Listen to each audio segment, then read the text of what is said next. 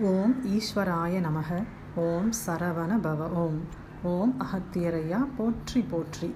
குருவடி சரணம் திருவடி சரணம். ஓம் ஸ்ரீ ரேணுகாதேவி அன்னையை. போற்றி போற்றி. அன்பு ஆத்மாக்களுக்கு பணிவான வணக்கங்கள். கலியுக காவியம் ஆத்மாவின் சுயசரிதம் அத்தியாயம் அறுபத்தி ஆறில் அணுக்களின் நரம்பிலை பாலம். இப்போது நாம் வந்துட்டு ஐந்தாம் வட்ட அணுக்களை பற்றி பார்த்து கொண்டு வருகிறோம். இதற்கு முன்பு வந்துட்டு நான்கு வட்ட அணுக்களை பார்த்தாச்சு. ஒவ்வொரு அணுவுமே இன்னொரு அணுவோடு நரம்பிலை மூலமாகவே தொடர்பு கொண்டிருக்கும் அப்படின்னு நம்ம பார்த்துருக்கோம். அப்போ இந்த நரம்பிலை பாலம்னா என்ன அப்படின்னு சொல்லிட்டு இதில் சொல்லியிருக்காங்க. அதாவது முதல் வட்டம் வந்துட்டு நரம்பிலை பாலம் அமைக்காது. அது சாதாரணமாக நரம்பிலை மூலமே தொடர்பு கொள்ளும். அதே போன்று முதல் வட்டம் முழுவதமாக பிரிபட்டு விட்டால் அடுத்த குருதி வந்து இரண்டாம் வட்டம் செல்லும். அங்கே இருக்கக்கூடிய ஆற்றல்கள் பிரிபட்டு வந்தால் அது வந்துட்டு செல்வ வளம் தேடி செல்லும். அதை முடித்து அங்கே இருக்கக்கூடிய குருதி வந்துட்டு மூன்றாம் வட்டம் வரும் பொழுது அங்கே வந்துட்டு அன்பு மற்றும் ஆணவ அணுக்கள் இருப்பதாக நாம் பார்த்தோம். அப்போ அங்கே இருக்கக்கூடிய நல்ல அணுக்களினுடைய ஆற்றல்கள் பிரிபட்டு வந்தால் அங்கே இருக்கக்கூடிய அன்பு அணுக்களில் இருக்கக்கூடிய மூலக்கூறுகள் நேரடியாக மைய அணுவை சென்று சேரும் நம்ம பார்த்துருக்கோம். அது எவ்வாறு சேரும் என்றால் ஒரு நரம்பிலை பாலம் அமைக்கும் அப்படின்னு பார்த்தோம். எதற்காக அது நரம்பிலை பாலம் அமைக்கிறது என்றால் அந்த மூன்றாம் வட்டம் தாண்டி போனால் அடுத்தது நான்கு ஐந்து ஆறு எல்லாம் இதுவரை குருதி ஓட்டம் அதில் காயாத காரணத்தினால் அனைத்தும் வறண்டு இருக்கும் உலர்ந்து போன மாதிரி இருக்கும் அப்படிங்கிறாங்க. அதனால் அதை தாண்டி தாண்டி அதற்கு மேல் எப்பொழுது போய் சேருவது என்பதற்காகவே மூன்றாம் வட்ட அதாவது அந்த அன்பு அணுக்கள் வந்துட்டு மைய அணுவிற்கு நரம்பிலை பாலம் அமைக்கும் அப்படிங்கிறாங்க. அதாவது அந்த பாலம் அமைப்பது வந்துட்டு மற்ற எந்த நரம்புகளையும் வந்து தொந்தரவு செய்யாமல் மிக மிக மெல்லியதாக அந்த பாலம் இருக்கும். அதாவது தன்னுடைய ஆற்றல்களை சுமந்து செல்லும் அளவிற்கு அது ஒரு பாலம் அமைக்கும்னு நம்ம இதுக்கு முன்னாடியே பார்த்துருக்கோம். அதுக்கப்புறம் நாலாம் வட்டம்னு வரும் பொழுது அது வந்துட்டு உடலில் இருக்கக்கூடிய உறுப்புகளை சீர் செய்யும் அப்படின்னு பார்த்தோம். பார்த்தோம் அதற்கு பின் இப்போ நம்ம ஐந்தாம் வட்டம் பார்க்கிறோம். போன அத்தியாயம்ல நாம் பார்த்தது போன்று அந்த ஐந்தாம் வட்டத்தில் இருக்கக்கூடிய அணுக்கள் பிரிபட்டு வந்தால் அதில் இருக்கக்கூடிய ஆற்றல் பாதி பிரிந்து வந்துட்டு ஈசனிடம் அதாவது மைய அணுவிடம் கலக்கும். மீதி பாதி வந்துட்டு செவி வழியாக வெளியே சென்றுவிடும். அதாவது வெளியே எதற்கு செல்கிறது என்றால் கோள்களினுடைய ஆற்றல்களை பெற்று வது வருவதற்காக அப்படின்னு பார்த்தோம்.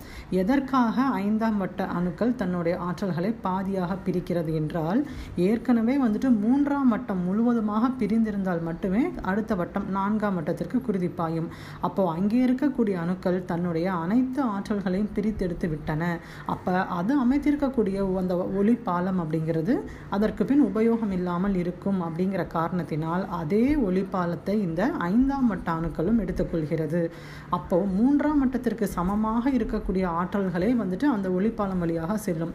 அந்த காரணத்திற்காகவே தன்னுடைய ஆற்றலை பாதி பிரித்து அந்த ஒளிப்பாலம் வழியாக மைய அணுவிற்கு சேர்க்கிறது அப்படின்னு சொல்லிட்டு சொல்கிறாங்க இப்போது இதுதான் வந்துட்டு நரம்பிலை பாலங்கள். இப்போ முதல் வட்டமில் வந்துட்டு நம்ம உடலிற்கு தேவையான மருந்து பொருட்கள் அங்கே ஆற்றலாக இருக்கிறது அப்படின்னு நம்ம பார்த்தோம். இப்போ ஒருவருக்கு உதாரணமாக ஏதேனும் உடல்நிலை சரியில்லாமல் போய்விட்டால் அவருக்கு என்ன நடக்கும் அப்படின்னா அந்த முதல் வட்டத்திலிருந்து மருந்து வந்துட்டு அந்த நரம்பிலை வழியாக உடலிற்கு இறங்கும். அதே போன்று நான்காம் வட்டமிலும் இருந்தும் உடலிற்கு தேவையான மருந்து கீழே இறங்கும். முதல் வட்டம் நான்காம் வட்டம் இது இரண்டுமே உடலிற்கு சரி செய்ய உடலிற்கான மருந்துகளை கொடுக்கக்கூடிய இரண்டு வட்டங்கள். அப்போ உதாரணத்திற்கு இப்போ ஒருத்தர் உடம்பு சரியில்லாமல் இருக்கார். அவருக்கு வந்துட்டு முதல் வட்டம்லேருந்து ஆற்றல்கள் கீழே இறங்கி வந்து கொண்டிருக்கிறது அப்படின்னா அந்த நேரத்தில் இவர்கள் வந்துட்டு உணவும் சாப்பிட்டார்கள் என்றால் உணவில் இருக்கக்கூடிய சத்தும் அதே நரம்பிலை மூலமாக மேலே ஏறும். முதல் வட்டத்தில் இருக்கக்கூடிய மருந்தும் அதே நரம்பிலை மூலமாக கீழே இறங்கும். அப்படி இரண்டும் நேருக்கு நேர் ஒன்றாக வரும் பொழுது ஒரு குழப்பம் ஏற்பட்டு உடல் என்ன செய்யும் என்றால் சாப்பிட்ட அத்தனை உணவையும் வெளியே தள்ளிவிடும் அப்படிங்கிறாங்க. அதனாலேயே உடல்நிலை சரியில்லாத பொழுது சாப்பிடக்கூடாது என்று நாம் சொல்லி கேள்விப்பட்டிருப்போம். அதற்கு காரணம் என்னவென்றால் சாப்பிட்டு சாப்பிட்டு அதனுடைய சத்துக்கள் வந்துட்டு மூளையில் ஏறிக்கொண்டே இருந்தால் அந்த நரம்பிலை பாலம் மூலமாக சி சிரசிலிருந்து மருந்துகள் கீழே இறங்கி வராது.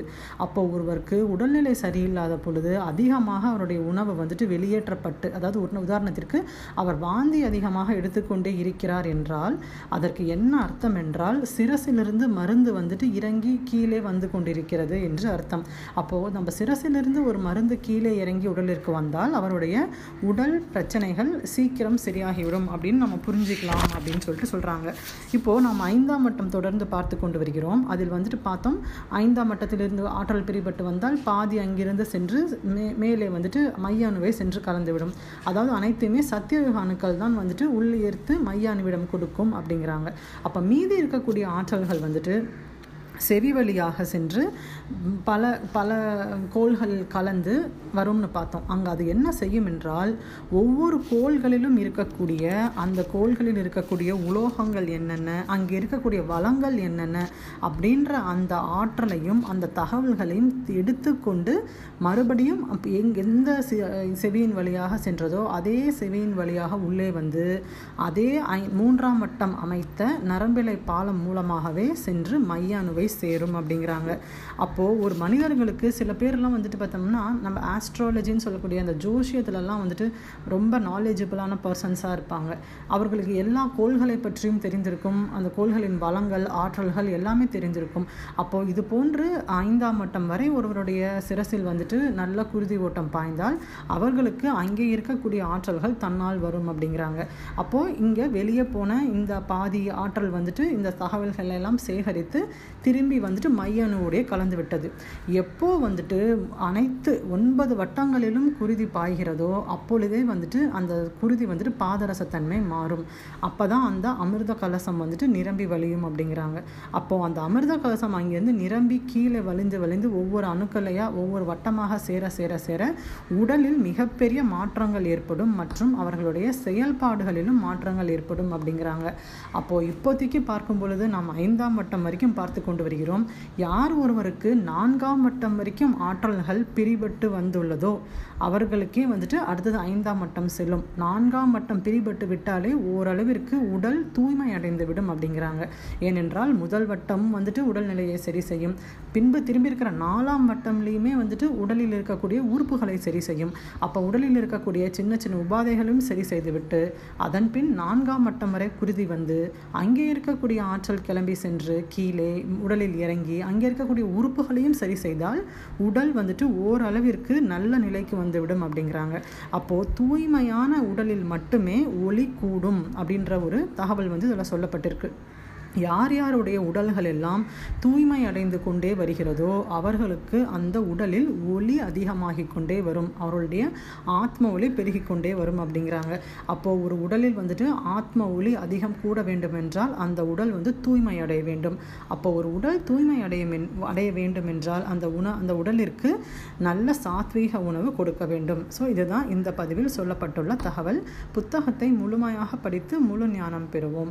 இப்பதிவில் உள்ள நிறைகள் குறைகள் அனைத்தும் குரு அன்னையை சாரும் குறைகள் அனைத்தும் என்னையே சாரும். ஏதேனும் குறை இருப்பின் மன்னித்தருளுங்கள். நன்றி.